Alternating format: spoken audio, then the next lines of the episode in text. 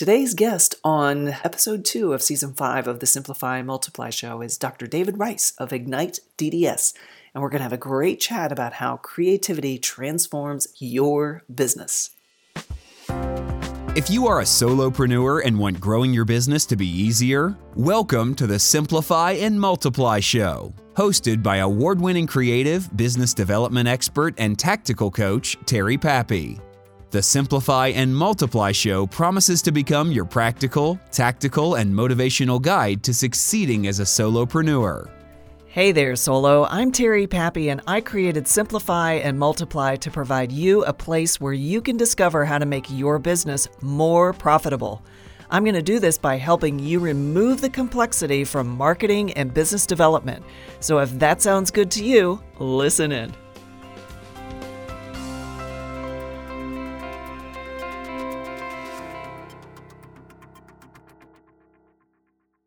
Welcome, David. How are you today? I am excellent. How are you, Terry?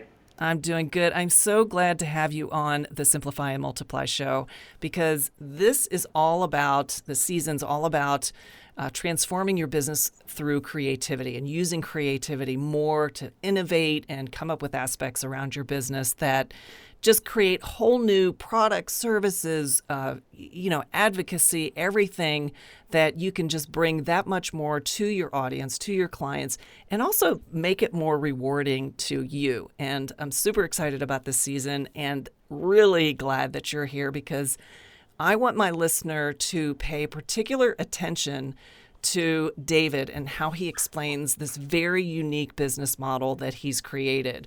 So, David, what I'd love for you to do is just kind of start unpacking what your business is, as you are the founder of the nation's largest student and new dentist community, which is Ignite DDS, and you know how you're traveling the world, you're speaking, you're writing, and you're really bringing these young dentists together to not only have success in their own business, but also to create ripples that go out into the industry and start to transform the industry. And so let's I'm just going to let you kind of roll with it, and I'll jump in as I have questions, but I just think that your whole story is so fabulous. So go ahead and dive in.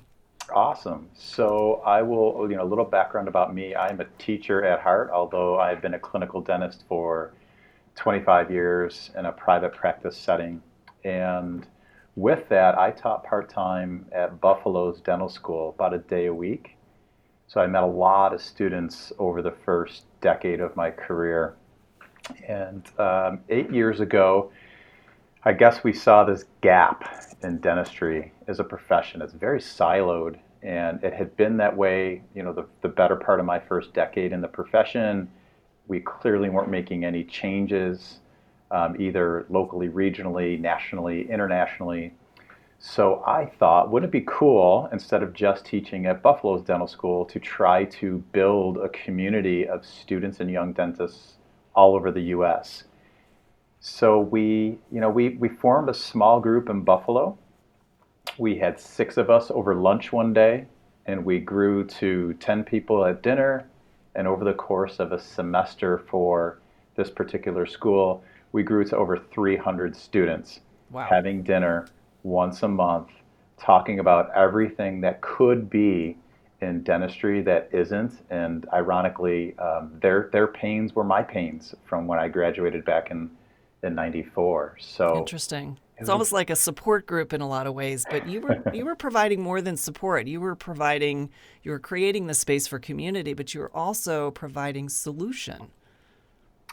We were, we the good news of experience is, I could see their future for them, and it was really important for us with this core, beginning group, to know that we were all in this thing together. My job wasn't to be Ignite. My job, like you said, was maybe throw the first stone, create the first ripple, and then to be able to hand buckets of stones to all these other young dentists and students so they could join in this process. And Ignite quickly became theirs. And I think that's the aspect of community that's really helped launch us to where we are today. but it still needs a spearhead and it still needs direction. And that's what you're still out there as a strong voice, as a pseudo leader, if you will, who is helping guide them along the way, to help them give them some structure so it doesn't just become this long diatribe of complaining and, oh, woe is me with my debt from, school and all the things that make going into dentistry today so challenging. No, absolutely. I think, how I always approached it was we can't really win at the existing game. The game needed to be changed. So my job as their leader really is to show them opportunity and, get out with boots on the ground, hop on planes and work with small groups at all 65 dental schools, which has been a labor of love. It's been a ton of fun. And then from there, we grew graduates. So 8 years later, we have 40,000 young dentists and dental students who network together live every single week in different parts of the country, online and then socially too. Everybody's playing in different social arenas. So we try to bring our community to our audience and to them where they're already hanging out. And, in return, they let us take them by the hand and bring them to a better place where we can help educate them. Can you give some specific examples of how your efforts and the community has rolled out support for a specific new student or dentist or what have you, where this has really been a game changer for them? Sure. I think, on a personal note, one-to-one level, this was maybe 3 weeks ago, right before the holidays, I ran into a now young dentist I had met 6 years ago. And he approached me at a trade show in New York City, and he goes into his wallet and he pulls out a business card that I had given him. And my cards are, they're like stainless steel. They're a little funky, a little trendy. And he had this big smile. He said, whenever life's gotten really hard for me, I remembered when you came to our school. He was from Birmingham, Alabama originally.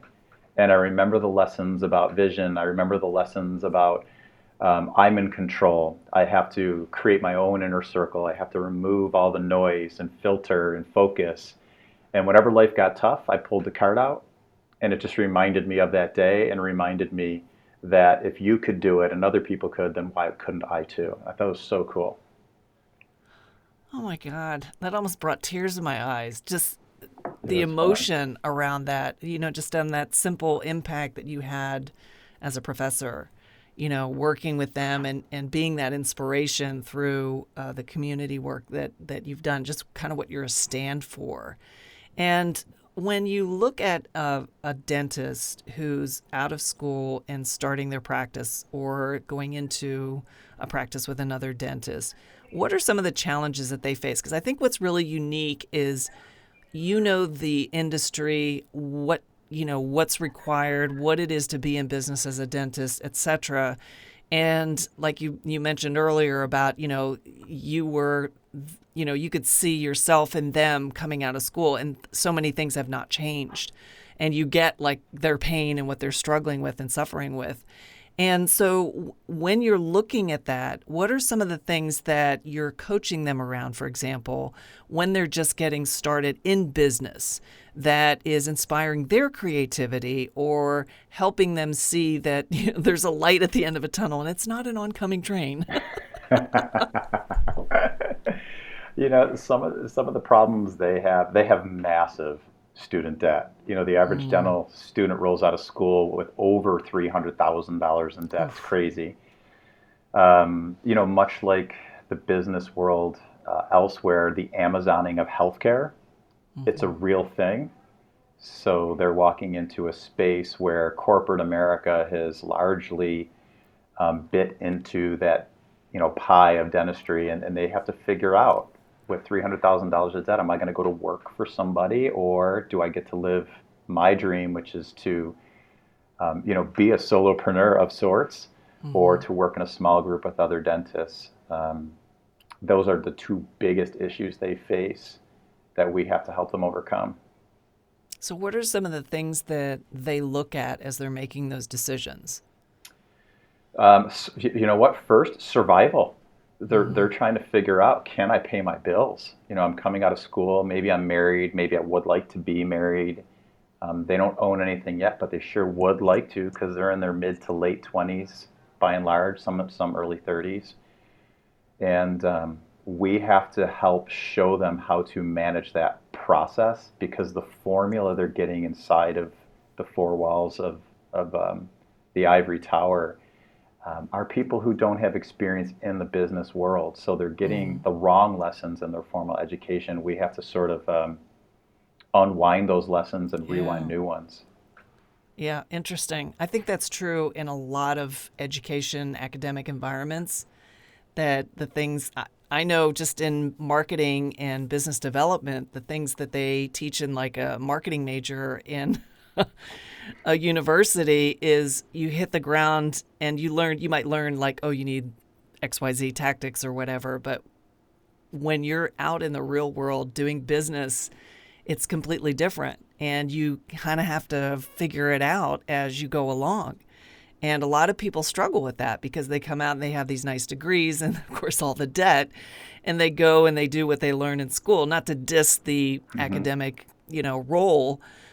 It is a challenge. And I love the schools that are and this is where I see your biggest value, too. Is I love the schools that are bringing in the outside world for those reality checks. And not just through, like, internships and the traditional stuff, but, like, really getting the students involved in the business world in such a way where they don't have that shock factor when they enter into the marketplace and they're realizing, oh, this is how it is, because there's so much politics, there's so much, nepotism and all cronyism, all these weird words.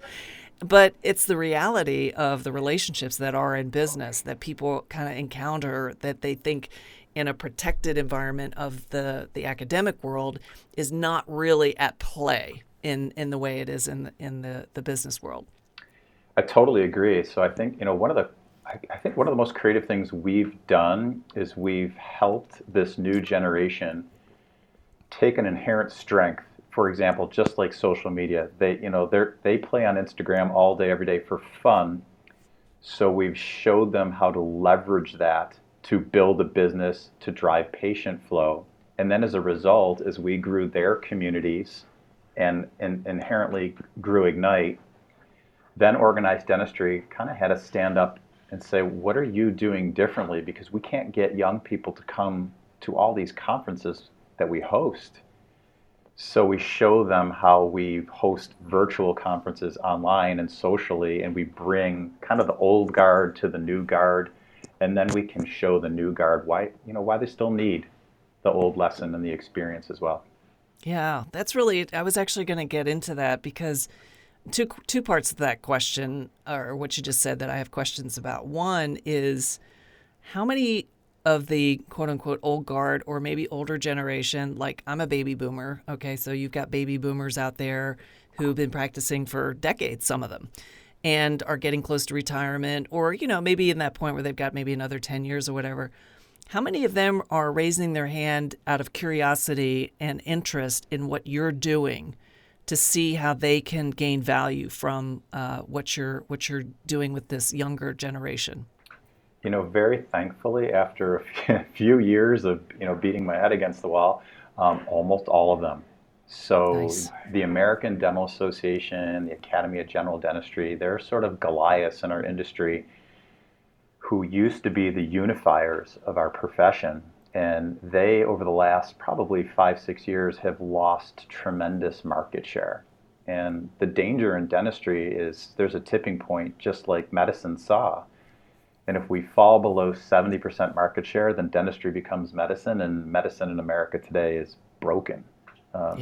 For our patients and our healthcare providers. So interesting. Yeah. I never looked at it that way. Really interesting. It's you lose all the lobbying power, and then all of a sudden you're in big trouble. So what's really cool is we've invited those folks to come to our live events. We've invited them to join us with our virtual events.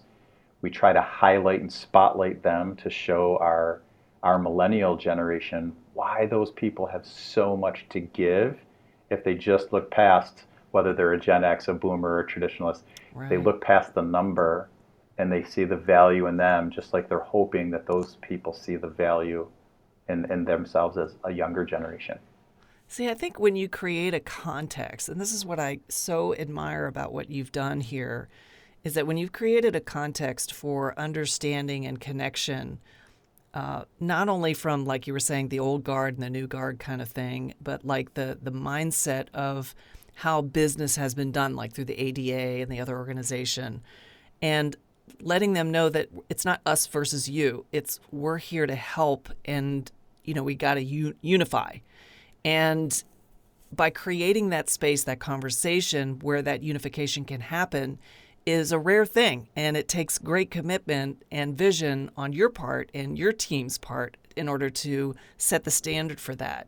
And what has that challenge been like for you? I mean, you said earlier about beating your head against the wall, wanting to get, just put me in front of the ADA board and let me just have 15 minutes. It's shocking because if you look at the ADA, and I'm sure this is similar in every profession. So the ADA is largely composed of I'm going to say white male baby boomers, mm-hmm. which is not today's new dentist in any way, shape, or form, very thankfully. And it, likes likes. So birds of a feather, they keep attracting the same person over and over and over again, and they keep watching the train wreck in front of them. So it's taken a lot of work to show them that when they host an event and they can bring in 50 young dentists, we can host one down the street and bring in 500 young dentists, that there's a benefit for us all to sit down at the same table and, like you said, share a conversation instead of pointing fingers at one another or being afraid. Yeah, and you make it fun. And that's what I think has been missing from a lot of this, in like you were saying, any industry. Because, I mean, getting together with a bunch of people, having, cocktails, food in a casual, non-work setting that's just fun. Who doesn't want to hang out and like talk shop in that type of a setting versus, the Marriott in Orlando, with no windows in the room and this, all these speakers everywhere and seats that are all lined up. It's like so institutional. And that's what I love about the things that you're doing is you're being very creative in not just responding to what I guess that particular new guard or these new dentists or these younger folks that are coming into the industry are really oriented toward or the environments they're most comfortable in. But you're also looking at bringing some freshness in and just really looking at things differently. So how has that because I'm going to keep bringing you back to the whole creativity and what's been going on in your head about addressing these problems using creativity. So I love that. This is the age of Amazon Prime and Netflix. So from a creative standpoint, to your point, our venues are upbeat, our event type, our most popular event today is network and chill. And it's love it. We have to be speaking the language of our community or we don't stand a chance. So we hold our events at cool microbrews or distilleries or just places that are out of the box. And the old guard worries that there's no structure, people are there to drink. But what you find is when you put people in a comfortable place and you speak their language and you start to treat them the way they want to be treated instead of the way I want to be treated, then everybody's creative juices flow and people start having like really deep, trusting conversations that they're unwilling to have with other groups and other people. And we really get to the core of what they want and what they need and what they're afraid of. And then we have this huge opportunity to help because there's lots of people who maybe know how to solve the problem, but there aren't many people who understand how to unlock that trust and get people to talk about the problem. Terry will be right back with the rest of the show in just a moment. I challenge you to be more creative in your business, to innovate, to simplify. But if you're thinking, oh, I'm not creative, or I don't have time to brainstorm ideas, or even my business is just fine the way it is, well, I'm going to challenge those assumptions because they will kill your profitability. They're all stories and excuses preventing your business from being better, from running smarter, from being more satisfying and fulfilling for you. Wouldn't it be great if your brand, products, and processes were able to do more, to resonate with your target clients more effectively, to be a more personal experience for existing clients, to become relevant again instead of stale and dated? Yeah, I thought so. So if you'd like to pump some vitality back into your business using creativity, innovation, and simplification, book a free creativity call with me by visiting pappychat.com. Give your business the battery jump it needs to provide more stability and profitability. Get your free creativity call on the calendar now by visiting pappychat.com. Let's you and I brainstorm something amazing for you and your business. Yeah, and because I love everything you just shared, and it's like you're creating, like I said earlier, a context. And that context is like a juxtaposition of the typical business type of setting, you know, where it's appropriate and, you know, expected, so to speak. And what I think is remarkable is, and I want to point this out to my listener, is as David is sharing this, what I really want you to listen for is how you can take what he's doing with this community, with these events and every little aspect of what he's saying. How can you translate that into your business and your audience? And how can you imagine new ways of bringing your people together? Like, it's becoming very popular for solopreneurs to create their own events now and to bring in clientele, but they're not doing it at the level you're doing it. They're not doing it at create a groundswell movement, so to speak. Not that they should, but there's an opportunity there and a different way to look at what they're doing or what you're doing in such a way that can actually make these big ripples. I mean, look at me with this podcast. I'm all about supporting and encouraging and inspiring solopreneurs to be successful because being a solopreneur sucks a lot. It's very lonely. Everything's a one-off, and you have to work really, really hard just to make a good living. The opportunities are limitless, obviously, which is why a lot of us get into it because we want the freedom and flexibility.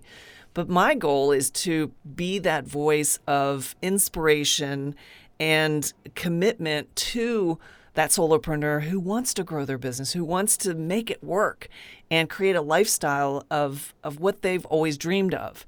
And I believe that's like a mini movement. It's nowhere near the scale of what you're doing, but that's how I view it. And so I invite the listener to view their world and what they're doing in the same way, you know, from the standpoint of how can I create these ripples? How can I create an opportunity to bring people together where they have a context of intimacy, where they can share things without feeling that they're competing with one another. And I think that you've done a beautiful job in creating that. So I want to kind of switch gears a little bit and bring it kind of closer into what you're doing in your business. And talk about how you're using creativity and innovation in your particular practice? Let's see. And my practice, I guess, is a microcosm of what we try to teach. Technology is big for us, and I think as far as our business, a lot of our creativity is exactly what you said, and it does combine old and new school. So I would rather have a lot of mini movements. I prefer to have multiple mini movements than I would to have one big project that flows forward. I think it's really easy for us as solopreneurs to get lost in this giant vision that we have, and we're supposed to see the world 10 years in advance. But, you know, I have an opportunity in a dental practice where I have 3,000 patients, which, you know, isn't that big in the grand scheme of things. But mm-hmm. within that 3,000, there are lots of small movements of people who operate in different spaces. And mm-hmm. if I can go into each one of their spaces and engage them, you know, we do simple things, but again, they're out of the box. We host little networking events at our practice, and we target not only our top 20% patient, but we target small groups of 10 of those top 20% patients that we know can augment each other's businesses. We become the super connector. And if we do that 10 times a year with 10 different you know, mini movements within our practice, then everywhere somebody from our practice goes, you know, any restaurant, any business, we're always sort of a go-to person that links people together. I think that's a really powerful position. Mm-hmm, definitely. I'm sure if you did the Steve Cochran's 5 Voices assessment, you'd be a connector. For sure. I thrive on that. It's so much fun. Oh, my gosh. Well, you did tell me you were high I, which is all about communication. Oh, yeah. You know, both, you know, orally and written as well as intuitively. So you are definitely in your wheelhouse if you're a high I on the DISC profile. In video, sure. Everybody knows video is king, but what are you doing in your business that really is niched? You know, don't go creating random video. What is really, really niche that truly separates you? And that is out of the box. Our videos are very YouTube style driven. They're fun. They connect a life lesson to a dental lesson in a cool, hip, trendy spot. You know, it'll be useless in 5 years, but I don't really need it to be useful in 5 years. I'll be creating new content then. It'll be useless in 5 years, but that's when you get enough views. That's it. That's how long it takes. I had a bunch of videos that I posted like in 2013, and I'm like, I went in there and checked, you know, I kind of abandoned it, right? And I went in and I checked the channel. I'm like, oh, I got all these views. Well, it's because it's been online for like 10 years. That's awesome. That's awesome. Well, don't you think, like, I think so many people, they measure their social success by how many people liked something or how many people viewed it. And at the end of the day, I think today it's about engagement. I don't care if anyone likes it, but if someone's having a conversation around it, then then we won. And if I have to create a new conversation every 2 months. Right. And that's why all the algorithms inside these social worlds are oriented toward rewarding you for the engagement, you know, like Facebook Live and just the things that are going on in these social channels. It's remarkable. They're meant to be two-way.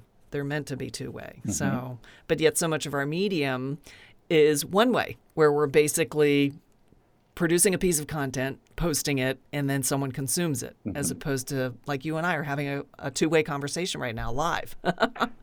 And that's very different. And I think more and more socially, we're going to see the technology bring us up where we can have that engagement. I mean, look at Zoom as a great way to deliver not only a meeting visually live with engagement, but you can give a virtual conference with breakout rooms and things like that. So we're going to see more and more of that for that very reason of engagement. So I'm glad you brought that up. It's funny you say that too. So our core team for Ignite, the first time we ran a Zoom meeting, you know, being a Gen Xer, but getting close to the boomer, my thought was, we're going to have this great call. And I pop on my computer and I see, you know, 20 different images of people ready and willing to go. Like, without this interaction that we have, it's just not authentic to, you know, today's consumer in most spaces. So it's powerful to get out there. It's very powerful. And that's what I was commenting earlier. And when I used the word context, you're creating context within a conversation. So the distinctions that are created through that conversation help the context evolve. And everyone gets something out of it. But it's all created organically on the spot, just like these interviews I do on this podcast. I mean, I don't really have an agenda other than to stay on track with my season's theme and make sure that I'm pulling as much value from you, from my listener, out as possible. But other than that, it's like we're just riffing and rolling, and we're creating this together in our conversation. And I think that that's what's a real gem about that live interaction, that live engagement that you're doing at your events, that we can do in these live, conversations on Zoom, et cetera. That's so important. And I think that's really where business is demanding that we provide that human experience. We bring in that empathy. We create the context for intimacy. So those types of things can actually occur, and people can evolve and grow and help one another. Because at the end of the day, that's really what we're after. We're just after feeling better, and we want to be able to be of service to others. I love that. And you just reminded me of one of the creative things we like to do at our events. So these network and chills are, they're networking, of course, but there's continuing education. There's a lesson that we teach at each one of them. And the last half a dozen that we've done, I literally go in with a presentation I could give. And what I've really worked hard on is engaging the audience and having maybe a semi-scripted first 3 minutes with a goal of never pulling the presentation up and having an open conversation with 50, 100, 200 people for 2 hours. And I would charge every speaker out there, if you want to blow an audience away, don't bring one slide, and learn how to have a conversation with your audience and pass a microphone around. It'll change your game. Absolutely. Oh my God. For any speakers, and I work with a lot of professional speakers, please make a note of that. And I stopped when I was doing keynote speaking years and years ago. I don't do it anymore. I like to lead workshops and do training. And I can't remember the last time I even opened PowerPoint or keynote or any of that stuff. For me, it's crippling. I love the audience interaction. I always run town hall style. And I like having that back and forth because that feeds me, and then I get intuitive hits, and then I can give them something that I believe is going to be appropriate for that situation. But I can't invent that myself. It's all about that dynamic that I have with that person or group that I'm interacting with. And I get so much more value out of that, and so does the audience. So yes, I am with you on that. Yeah, I love that. You get when you build that relationship with a couple hundred people, you can get raw, and people they want to know our struggles. You mentioned it earlier as a guide. If we were doing a Star Wars movie, my job isn't to be the hero. My job's to be the little green guy who teaches the hero how to go out there and save the world. That's right. Exactly. It is our job as guides. Mm-hmm. And it's so cool to have. For me, it's more valuable for me to have a client of mine or someone I'm having an engagement with, a conversation with, when they have a breakthrough, that aha moment. I mean, that right there just makes me feel like I'm here for a reason, and I'm actually having value. Whether they take action or not, that's almost completely separate. But that awareness that they get through the conversation, through the experience of that intimacy, because people really want to know that they're not alone in their suffering. They want to know that there's a way out, and they want to know that it's okay that they're feeling kind of sideways about stuff or confused about things. And the worst thing you can do as an expert who's helping a client or an audience is to talk down to them and make them feel that, what's wrong with you that you don't know that? Or, I was helping a client just today with setting up their email. It's one of the most basic things, but they, for some reason, were just struggling with it. And I took the time to walk them through it. And I'm not an email expert. I know enough to be dangerous, but we got to a point where I was like, I think you might need to bring in the Geek Squad on this one. But it's one of those things where if we can create that kind of safe space, that intimacy that allows people to, go, oh, okay, so I'm not crazy, or so I can make this work.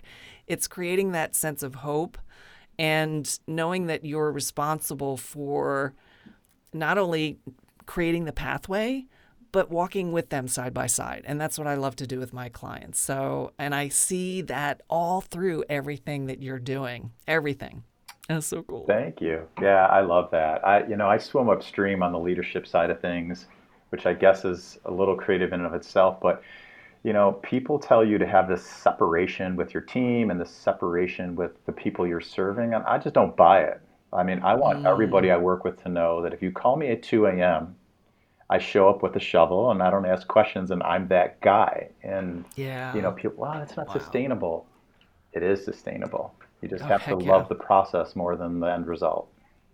Yeah. I really appreciate that, because I think especially in my world of the marketing, business development, customer experience, everything's about the end game. It's like you do something in order to have your client have a response, get paid, get a new engagement, whatever it is. And knowing that there are opportunities of different ways for you to show up and create value without an expectation. Mm-hmm. And that takes someone who's really solid in who they are, and they get the bigger picture, you know, and I get that in spades with you, my friend. Yeah, thanks. I don't know who taught me this. You've probably heard this as well, but have you ever seen somebody rank like have, do, and be as three words? And how most people believe, well, once I have this, then I can do this and I will become this. And mm-hmm. I think the people who really get out of the box and really love what they do realize that if I just be the best person I can be and be creative and niche and do all the right things, then I can do all these things, and then have is just an automatic. It's flipping the model, but it's so needed. Yeah. And, you know, not to get too esoteric with it, but the state of being is also the mental and the emotional way we feel in that state. Mm-hmm. So it's like when I have a house and a car and the income and I can do what I want, then I can be happy, mm-hmm. right? So it's like a state as well. And what that does is you can achieve that state of happy without all that other stuff. Yeah. And when you get that, the other stuff just falls into place. And that's, you know, it's hard for us, though, because we're action-oriented beings. Yeah. And we want to get out there, and we've been taught you need to, you know, 1 and 1 is 2, and then you move the needle this way, and you have to do these processes in order to make this happen. And we all get caught up in that. Yeah, exactly. It's crazy. It's crazy. Oh, David, this has been the best conversation. I love the direction it went. And I just want to ask you, are there any words of inspiration around creativity, around thinking outside the box? I hate that cliche, but it's really captures what we're talking about here for a solopreneur to look at their business in a different way where they could maybe get inspired by what you've done by creating this community, by creating these events and doing these things that maybe they should take a look at. Like what are some of the things that they could do or think about that would be creative? I'll tell you, like, from a how-to standpoint, I think all of us have, like, that happy place physically, creating an environment, like, get in it. And when you're there, you know, that's the place where you get to be most creative. And all those ideas that you have or that you wake up with at 2 a.m, like, when you wake up, jot them down. And if there's still a great idea to you, you know, 24 hours later, then just go for it. Stop listening to people who tell you what can't be, and just start going for it. Like, what's the worst that could happen if you try something and it doesn't work? It's just, we get in our own way. I love that. Oh, we're always in our own way. And here's what I want to add to that, because that's beautiful. Thank you for teeing me up so perfectly. My add-on to that is don't worry about the how you're going to get it done, what you're going to need in order to get done. Just stay in the moment and the energy of the idea. Allow it to wash over you. Allow it to kind of grow and evolve, because these inspirations that we have as individual human beings come from places we can't really explain. And they're driven by a lot of our desires and who we are as aspirational beings. And creativity is more than the artsy creativity. Creativity is bringing something into reality that was never there before, whether it's something that's intangible or something that's tangible. So, David, thank you for that. That is a great ending to our conversation. I would love to have you back and talk more about what you're doing to progress Ignite DDS and these events and this community, and how you're transforming the dental industry, because I truly believe that 10 years from now, it is not going to look what it looks like today. So thank you for being that person, for being that leader for people, and for being here with me today. Oh, thanks for having me. Appreciate you. Well, that's it for this episode. Thank you for joining me. You know, being a solo can be incredibly rewarding when you have the right guidance, resources, and community to help drive your business vision. The great news is that's exactly what you'll get with Simplify and Multiply. You've just listened to another episode of the Simplify and Multiply Show with Terry Pappy. If you want to get free marketing and business development tips, templates, trainings, and more, head over to simplifyandmultiply.com and sign up.